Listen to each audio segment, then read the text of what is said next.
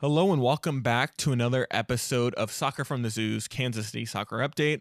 I'm Kyle Pinnell, and this week I am super excited as I was able to pick the brain of Joe Lowry about everything sporting Kansas City. Normally on these Fridays, I would have some audio and like I did last Friday, but other times I, I like talking to people uh, about the team as well. And there's no one better than Joe Lowry, especially when it comes to the tactics and what he's seen from more of a, a national angle, as he, he does watch a bunch of MLS teams, but he has a very good tactical mind. He is, of course, one half of the MLS Assist podcast. He's always popping in on the Total Soccer Show podcast. He writes some tactical uh, articles for MLSsoccer.com. He's everywhere. You've probably read his work. So it was awesome getting to talk everything sporting Kansas City. Before I get to that conversation, as that's the only other part of this week's episode, I will probably be taking next week off as Sporting Kansas City does not play another game until the 19th when they take on the Portland Timbers and then KCNWSL after their game against the Houston Dash at home uh, on Saturday. They also will not play until June 20th. That will also come in Portland against the Thorns. So for me, if, if you've listened to this podcast, you know my background. I, I cover some Kansas City soccer. I'm from Portland, uh, and I am here in Portland for the summer.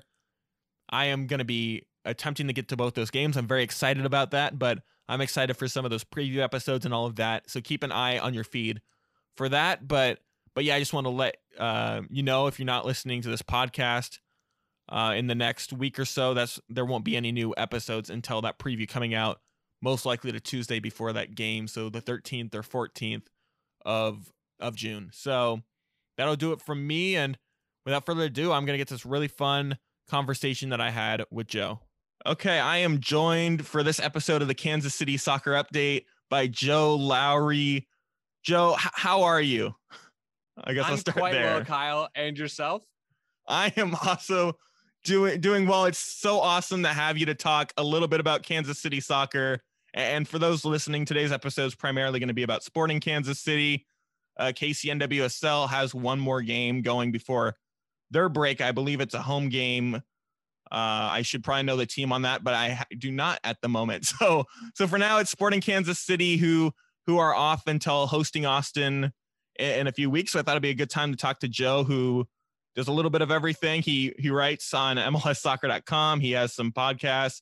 You've probably heard of MLS Assist, or you've heard him on maybe Total Soccer Show if you are into that. But Joe, I, I want to start with Sporting Kansas City, of course, and what are let's just say three tactical observations you've made from what you've seen out of the Sporting Kansas City team?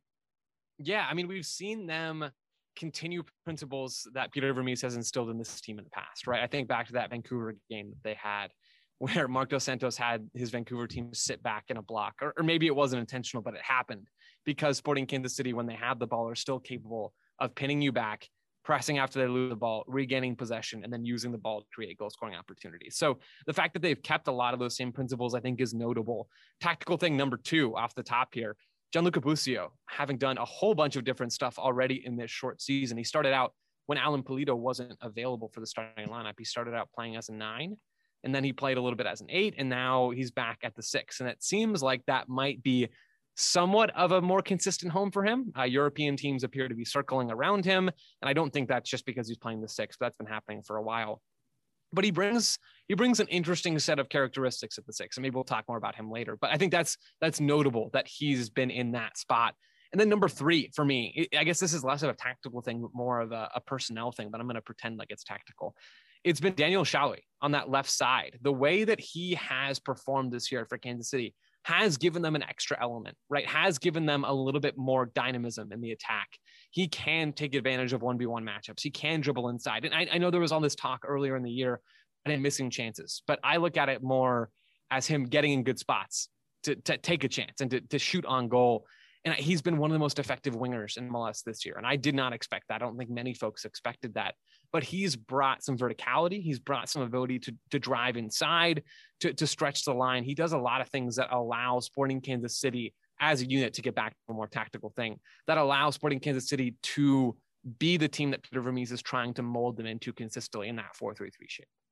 Yeah, I, I love that answer on Daniel Salloi. I know he's been a controversial name among sporting Kansas City fans over the past year and a half. He had that amazing season when Sporting Kansas City, I believe, went to the Western Conference Finals against Portland in 2018, I believe it was. And then the last season and a half, really, it's just it feels like any chance he created, he he just couldn't put on target, whether it be half of it just a confidence thing, and then the other half of it just being unlucky. And you're right to point out his his resurgence. I know going into the season one of the points of conversation was about the left wing spot. Maybe if you look at this Kansas City team is very, very strong. If you look at where you'd have to pinpoint a weakness, it might be left wing depth.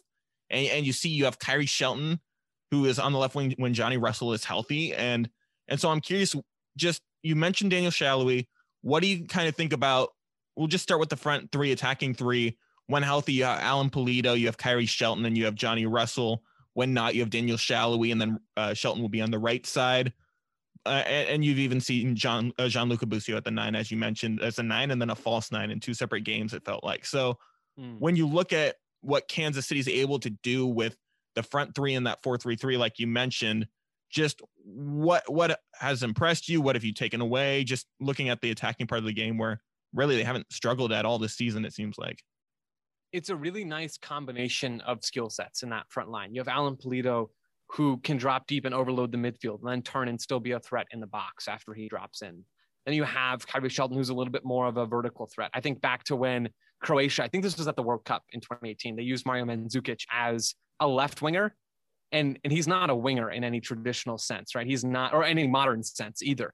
He's just a, a target man out there. And Khiry Shelton has more ability to drive at you and, and use the ball but he's also just a physical presence up top that can be more direct and can be an outlet as well. So you have that profile. Then you have Johnny Russell, who's a little bit more dangerous on the dribble, but also very capable of playing direct and, and going downhill. And then Salloi and the, the attributes that we already talked about. I love how this group can change based off of the game and can change based off of the personnel. Yeah, Alan Pulido really though is the star of this group. He's the star of this team he's one of my favorite nines to watch in all of MLS because he plays that Firmino style. He plays that role so well where he can do so many different things when Sporting Kansas City are in possession. He he always impresses me when I watch him, and he's certainly impressed me so far this season. He plays with such confidence too. You look at that penalty kick alone he took against um, Costa Rica yesterday. If you watched yeah. Mexico Costa Rica, just the confidence. He went down the middle, but he put it near the uh, top of the net. Very powerful. It looked like from the angle we were given that he could have skied that. It was going so fast and so high. I'm like, oh my gosh. And of course he just it was a perfectly taken penalty. And that's the the mark of a player playing with confidence, whether he's coming off the bench for Tata Martino or uh, he's starting for Peter Vermes. And and so I'm I'm super excited the next time I get to see him in person, which crossing my fingers he stays healthy for that Portland game on the 19th but I've seen him come off the bench against Orlando City this year and and I haven't seen him play a full 90. So on a personal level of being selfish, I hope I hope to see him. okay, okay. But but just kind of commenting off of that and, and Khiry Shelton, of course, I also love the space he creates for the front three. I think he is a very under not undervalued, but for those who don't follow the team as closely, just his ability. Like when you think Khiry Shelton, you're probably like, who can Peter Vermes put in there that's a better name or has more attacking mm. talent, which really isn't the truth and his ability to create space for and then Pulido and then Johnny Russell when he's in is amazing as far as exploiting one-on-one matchups. It, it's just so fun to watch. And before I get to the midfield, which is even more intriguing in my opinion, um, you look at the four-three-three, and it's it's the Peter Vermes staple. As far as you talk about coaches may or may not be married to a system, Peter Vermes definitely is married to this 4-3-3 no matter what happens. I mean, it's to the point where you've seen uh, Ilie Sanchez playing center back the last few games with Nicholas Isimat-Mirin out. And, and, so what are your thoughts on the 4-3-3 but also with this Sporting Kansas City team that's played it under Vermes most of the time, how how do you notice when that changes when you don't have the personnel available or it changes and how Peter Vermes has been able to do all of that? Uh, just what do you think? Uh, and and that's impressed me, but I'm kind of curious what your take is on that. Sure. Yeah, I think I think Kansas City's personnel fits very well in that four three three shape, and that's deliberate with how SKC recruit and how they bring in players, how they look for players to to be added to this group on an off season or uh, even in any transfer window. So I think the personnel fits really well. And Peter Vermes has this ability with this group the formation has been consistent, but he can still alter things within that formation. Uh, he can still keep uh, a fullback back and form a back three and have them attack in more of a three-four-three shape. We've seen that at times this season. Mm-hmm. He can have them play a little bit more defensive in certain games, and we've seen that this season as well. Or he can have them go out and smother the other team with possession, like they did against Houston most recently. They dominated possession in that game, ended up winning three to two. So this team has a plan A and they have a plan B. And I think that the, both of those plans work fairly well in terms of dominating the ball or being a little bit more defensive. It's just a matter, and this is my question with Kansas City always, or certainly was last season, is are, are either of those plans strong enough to actually win MLS Cup? Because with this team, that is the goal. It has to be the goal, or, or win a supporter shield, whatever, maybe both. But is, is this team good enough at any one thing to win a trophy? And so far this season, I think the answer's been yes. Honestly, I think it's been a great start to the year. They're second Western Conference right now. They're, I believe, second behind San Jose in Second Spectrum's XG created so far this season. So they're doing good things. Defensively, the numbers don't reflect as kindly on them in terms of XG allowed, but they, have done well this season. They've gotten results. So uh, the four three three and how they play within that shape, tweaking things personnel and, and positionally from time to time, and also tweaking things tactically from time to time. I think it's all been working so far for SKC. Yeah, I, I really like that point as far as they have two really good plans of attack depending on the opponent, which is I think what any contender needs to have a way to break down a lower block, but also knowing how when they're in transition to exploit it. But you're right, it's how dependent on they are on one or the other. And is it two more of not half baked, but very good, not great? Mm-hmm. Um, that does enough during the regular season versus obviously the perfect formula is to go all in on one style of play that can break down any that can both break down an opponent and uh, be the perfect approach in a counter-attacking system. And that's like manchester city levels of tactical setups and player and personnel. And, and, and so what i think kansas city definitely has enough for that. But that, that's an interesting point you bring up. And you also mentioned the defense. And when i'm watching sporting kansas city it's one of those in the 433 if you break them down, it's getting stretched at least be, between the back line and, and, the midfield. And there's times where um, there's spaces there to run at when you had Ilie Sanchez enter. Usually, uh, ideally, Nicholas Isimat-Mirin, and um, you've had Andre Fontas in there as well. The the back line, and then Graham Zusi's come back, but you've had Jaylin Lindsey on the right. Um, and, all uh, Felipe Martins or Luis. It's Felipe Martins, isn't it? There's two of them. Luis, yeah. It's, it's Luis. It's okay, I should I should very much know that, but left back, one of the Martins names as I'm trying to think through it. But you look at their back line, and I'm kind of curious if you can kind of go into more of what you've seen from not just the back two, but the back four, because it seems like if you're going to beat Sporting Kansas City, well, one, you have a very strong midfield you're going to have to go through. You have a very, uh, you have a lot on your hands dealing with that front three, but it's kind of getting into that area between the defense and midfield and then making them make decisions to find those spaces. Yeah, I think with SKC, especially when you have Ilie, as part of that back two in terms of the center backs, mm-hmm. you are at risk of getting counterattacked. You are at risk of getting burned in a transition situation. And that puts even more impetus on the midfielders and the forwards and the fullbacks and, and the pressing players, the counter pressing players to be perfect or to be very, very good because you're, you're still going to get counterattacked on and you're still going to have your center backs in those unfortunate 1v1 situations, but you want to limit those as much as possible. And, and I think Kansas City have done a good job of that so far this year they've been able to use Ilie's uh, skill sets and use his assets in his game rather than always exposing his liabilities and exposing his weaknesses. So I think that's been encouraging. As far as the fullbacks go, you have these players that are positionally versatile, right? You you see it talked about it before. They'll sometimes keep one of those guys back early on in the season. I think it was Jaylin Lindsey in specific moments, but we've seen it with Graham Zusi in the past as well, with with that right back tucking inside and becoming a part of that back three that's then shifting to a back three,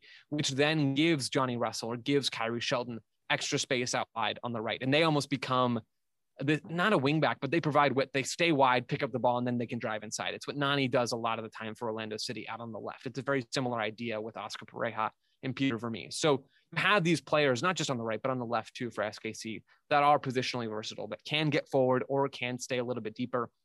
And I think that works for them in terms of an offensive uh, approach. Defensively, it can be a little bit more challenging when you do push a lot of times your fullbacks high. There's that space naturally that's in behind. And then you're relying on Gianluca Busio, who's not the most mobile of guys, in my view, at least. And I, I'm always curious about Busio. I always need to go back and watch film on him to, to continue Mhm. to develop my view on him as a player. But you do leave players exposed in the back naturally with how SKC often play driving numbers forward. So yeah, I think it's it's a strong back line in terms of offensive ability. They have some some talented defenders in that group as well, but you're always going to allow some space with how Peter Vermes likes to attack. Yeah, you're right on that. You know, let's go to Busio really quick. I know earlier we said uh, that we talk about him a little more. He's definitely one of the names to watch, and that a lot of people are. I know there's a report from Taylor Twellman today uh, that there's a lot of interest, as always, from Italy. So it seems like obviously it's going to be when, not if, he makes that move, and if it's soon or not. But you look at him. How's your thoughts and opinions on him changed from what you've seen him do this year? And I asked that because I know before the season I was listening to uh, the MLS Assist podcast and you touched on him, and it seemed like I don't know. I think it was out of a few midfielders, you were probably had the most questions on him, and you kind of reiterated that in your last response. I'm just kind of curious how your thinking on him has shifted. We've seen him with a couple of spectacular goals. Obviously, everyone's at this point has seen that free kick mm-hmm. goal against Houston, an amazing piece of skill, but we've seen him play, like you said, nine, eight, six. Just how how's your thought process changed on him as the years gone on? I want to preface all of this by saying sometimes I forget how young Gianluca Busio is. I mean, he's a teenager. He's been around for so long with SKC, I think since he was 15, right? And, and then with Yeah. the youth national teams as well, with the U17s.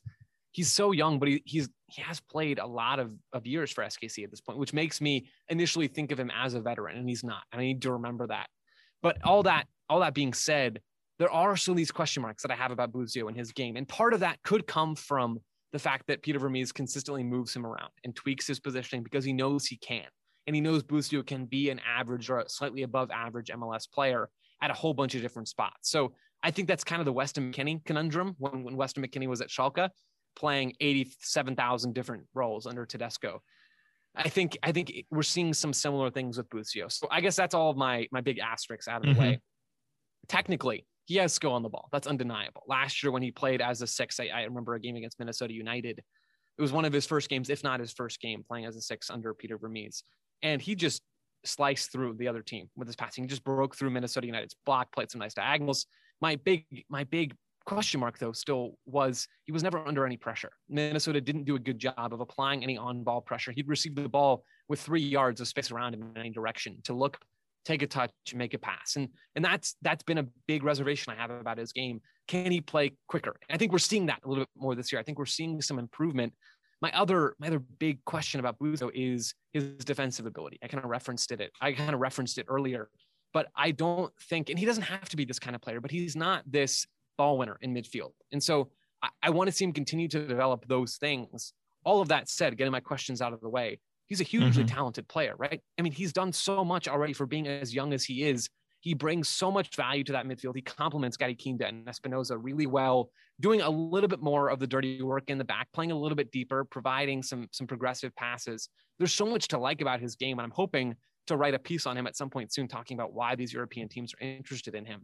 But I, I still do have question marks in my in my assessment of his game. He's not this shoe-in prospect as I see it. He's not a a Tyler Adams going over to Leipzig and, and you know, okay, this guy's got it. I don't feel as confident about Busio, but that, like that's that's fine. That's Mhm. okay. There aren't 87 Tyler Adams out there in the US player pool right now. It's okay to have questions, I guess, as I defend myself here from the Sporting Kansas City faithful. But he's a he's a huge prospect with a bright future, I think. Yes. Well, you know, the ideal place to see him get some good experience would have been the Olympics. But guess where the United States will not be in a few weeks? That's the Olympics. I, I do think that would have been a perfect competition for him and some of those younger guys. Or even then, you kind of have that shift between that and the Gold Cup and everything else the US is doing. But one day the US will qualify for the Olympics, and hopefully that's before I graduate from college. That would be ideal. But realizing right now I am 18 days older than Busio, so that makes me feel great with what I'm doing in my life. It, it it's okay.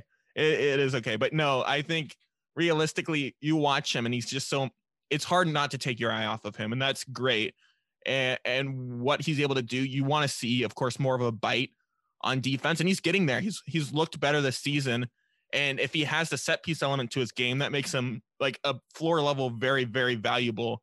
And then if he's able to do a little bit of everything, you kind of go back to what we were discussing with um, the 4-3-3 formation as far as having two different ways to play, but is it one at a really good, a high enough level to win the games that matter? And, and you think they are. And I think we're not going to be able to get that next data point on Busio until that next big playoff game or that next big moment for Sporting Kansas City to see him really influence a game in all those different ways that he has been. So I think when he gets to that stage, I think that's when I'm excited to see how he steps up, or he could be in Europe by then, and then I'm gonna be excited to see and follow what he does in Italy if that's where he's going or where else he is. Um, and, and then at that point, we'll just follow him with the U.S. team in an ideal world. Uh, and you look at where he's playing the midfield. I think there's been pieces written about that. There's been it's a very talented midfield. You look at uh, the Roger Espinoza, Gadi Kinda, Gianluca Busio. Uh, you look at uh, Remy Remi Walters as far as him coming in and playing more of a six role there. There's a, such a depth in that position and how they're able to play in the 4-3-3 there's always feels like there's a talented player left off the starting 11 because of all the talent they have so when it comes to their midfield what have you seen from them? There's been moments where we've seen Walter play uh, as a six and an Espinoza as the eight alongside either a Kinda or a Busio. Or it seems like they have three midfielders who can do a little bit of everything. Some have more of a defensive bite than others, but that's been very impressive for me this season, at least um, before this international break. Yeah, there's so much talent in this midfield, and credit to to Peter Vermes as he's gone out and found players that fit his his system well. There's so much versatility in there too. You have Busio, who can play eight different spots. You yes. have Gadi Kinda, who can who is better higher up the field, right? But can press and can sit a little bit deeper at times defensively and play as that left-sided number eight in a 4-1-4-1 or in a 4-5-1 defensively. You have Espinoza who can do a whole bunch of different jobs in midfield. You have Walter who can come in and do a number of different things as well. Ilie. There's just it's a stacked position group. It, it really is. And those players complement each other well and they complement Alan Pulido well as also. I was going to say Alan Pulido well as well, but you have Pulido dropping in and they can either run and Gadi Kinda can, can step forward and take Pulido's space and, and temporarily play as that nine, or they can just combine with Pulido and allow him to, to turn and build up an overload in those spaces. There's so much to like about this field group. And, and for me, for the last couple of seasons, it's been the one of the biggest, if not the biggest reason for why Kansas City's been so competitive. Yeah, and I, I think another part of that is when you look at what their weaknesses as the back line, as we talked about, they have enough midfielders to kind of shield that. I think the midfield now, if you're looking at a midfield that's more open, then you're kind of worrying about the center back pairing and the defense and the knock on effect that has. But the fact that all four players are very solid in the three that get into the lineup. And now you look at what the dual eights are doing there with Busio and Kinda most of the time. And there's those areas that get stretched. But then Espinoza a very underrated MLS player who's been so good for so long at his ability to put out fires, put in a hard tackle. Uh, just talking to some of his teammates this year, every everybody says that he's one of the players they look up to in practice and um, who has a big is an important part of, of their careers and their success. So um, you just can't underestimate what Roger Espinoza does uh, um, for Sporting Kansas City. And before I let you go, Joe, I have one one question, and and that is let's say a player wants to come to Kansas City, whether it be the barbecue or the cheap cost of living or the good soccer environment, right? Everything that Kansas City has to offer. What what DP would be an ideal ideal target now? I, I'm curious what you'd say. Anyone in the world, let's say an ideal player. It doesn't have to be realistic at all. And then then I, we can go to a realistic option as far as what you think Peter Vermes could do um, bringing in a DP. But for now, that anyone in the world who can benefit the system, benefit in the system. Vir- Virgil van Dijk is my pick for anyone in the world. Um, I'm always inclined to go center back first, center back always. But yes. I, I, think with how SKC play, it, it, does roughly mirror what Jurgen Klopp's Liverpool team looks like positionally and in terms of of the style. Liverpool can also oscillate between having more possession and and then pressing more and defending a little bit more. Van Dijk would provide so much value at that left center back spot. He can cover for players as they push forward. He can he can defend in behind. He can play that high line. He can also distribute, and I, I think he would do so much good for this team in terms of a, a realistic DP. Man, I don't I don't know. I don't know what SKC's budget looks like right now. I don't know how much cap room they have to go out and and to make that move, right? I I think this is a roster that's fairly complete. I'm not saying there couldn't be more more here. And if Busio sold later this season, we could see them them come in for another central midfielder. But we've already talked about the depth that they have in that space. So I don't when I look at this group, I don't necessarily see a huge position of need. They they've already made a move for center back in the offseason, which would have been what I would have said. And I always will say that. Maybe eh, they don't need full back depth, right? They have young players. They have Amadou Dia on that left side, who's a very capable MLS player. We saw him start a few games last year. I I I genuinely struggle to find a position that SKC would would need a spot, a, a, glaring area of need. Kyle, is there a spot for you that you feel like they've been lacking? Before the season, I talked with Thad Bell uh, of SB Nation's uh, Blue Testament, so that's the team, uh, the site that covers the team, and, and the conversation. It was kind of the same type of thing. And this Kansas City team's so good. It's fun to it's fun to do those mental gymnastics about which amazing player can we bring to Kansas City so uh, that they can be even stronger. But that's another testament to one what Peter Vermes has been able to do with this club in a long amount of time.